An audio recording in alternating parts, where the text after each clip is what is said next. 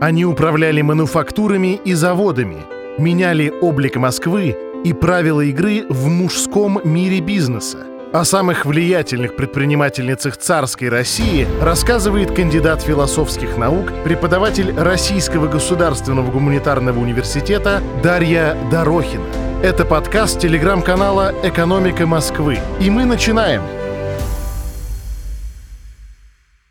Уже на заре индустриального развития, то есть примерно в середине XVIII века, мы находим ряд крупных предприятий, владельцами которых являлись женщины. Характерный пример – Кадашовская полотняная мануфактура в Москве, которой владела Наталья Бабкина, купецкая вдова. Дело в том, что законодательство этого периода закрепило право раздельной собственности в браке, а это дало женщине имущественную самостоятельность. Да, действительно, мы можем говорить о том, что брачное законодательство того периода в России действительно опережало западные законы которые регламентировали имущественные отношения супругов в браке. Например, 14 июня 1753 года был принят закон, гласивший, что жены могут продавать собственное их имение без согласия их мужей. Также женщины не имели ограничений на право заниматься коммерческой деятельностью. Каждый из супругов теперь мог иметь, покупать, получать в дар или наследство собственность. Например, в 1814 году в Москве было всего 9 женщин-предпринимателей, а к 1853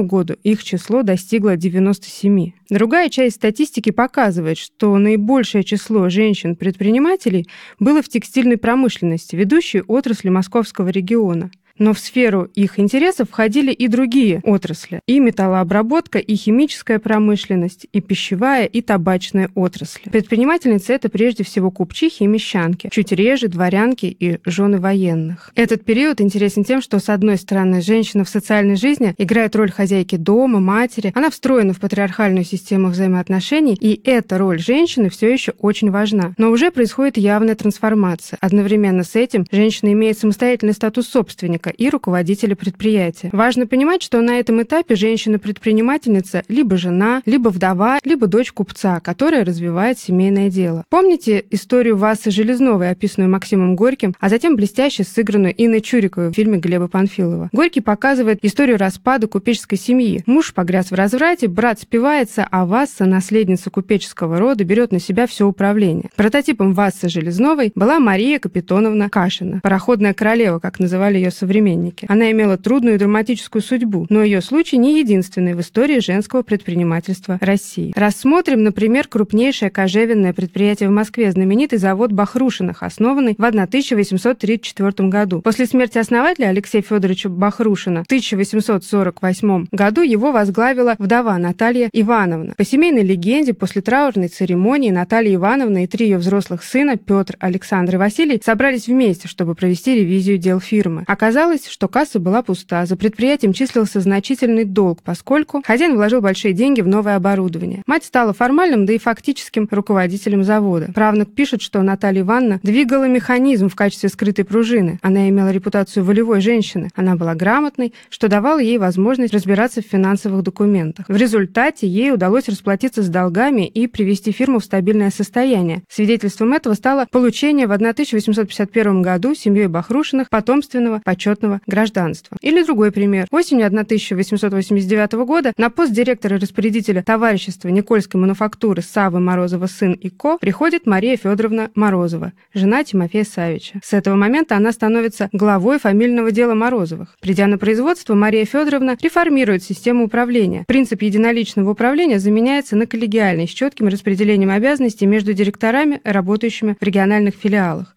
По данным на 1890 год, мануфактура занимает второе место среди российских промышленных предприятий по объему производства. Еще одна история. Известный ныне всеми любимый Ротфронт изначально назывался торговый дом Леновых. Он был образован в 1826 году, а стремительное развитие кондитерского дома было напрямую связано с женитьбой Георгия Антиповича на Екатерине Сергеевне Барышевой. Она пришла в семью с хорошим приданным, и не исключено, что общий семейный бюджет существенно пополнился за ее счет. Фабричные владения существенно расширяются после того, как Екатерина Сергеевна скупает ближний к фабрике здания. По настоянию Екатерины Сергеевны был зарегистрирован торговый дом. Она же официально числилась владелицей кондитерской фабрики. В 1890 году она оборудует фабрику машинами и подводит электричество. Через 10 лет строит на углу 3 и 4 Монетчиковских переулков новый двухэтажный кирпичный корпус. Число рабочих увеличивается вдвое, доходы существенно возрастают. После переезда в новое здание расширяется ассортимент. Здесь разные сорта карамели, и монпансье, и шоколад, и пастила, и знаменитой атласные подушечки. В 1913 году было создано товарищество на паях, однако семейный характер предприятия сохранило вплоть до 17 года. Нужно заметить, что к 1914 году фабрика Леновых вышла на четвертую позицию среди московских кондитерских фабрик. Ну и, наконец, вспомним Веру Ферсанову, судьбу которой сравнивают с жестоким и драматичным романом. Благодаря Вере Ивановне Москва обрела здание Сундуновских бань и Петровский пассаж. Дочь богатого купца Ивана Григорьевича Ферсанова была выдана замуж за банкира Воронина против своей воли. После смерти отца Вера Ивановна стала наследницей многомиллионного состояния и решила взять судьбу в собственные руки. Она потребовала у супруга развод, но вынуждена была заплатить огромную сумму отступных – 1 миллион рублей. После развода Вера Ивановна стала единолично управлять фирмой своего отца.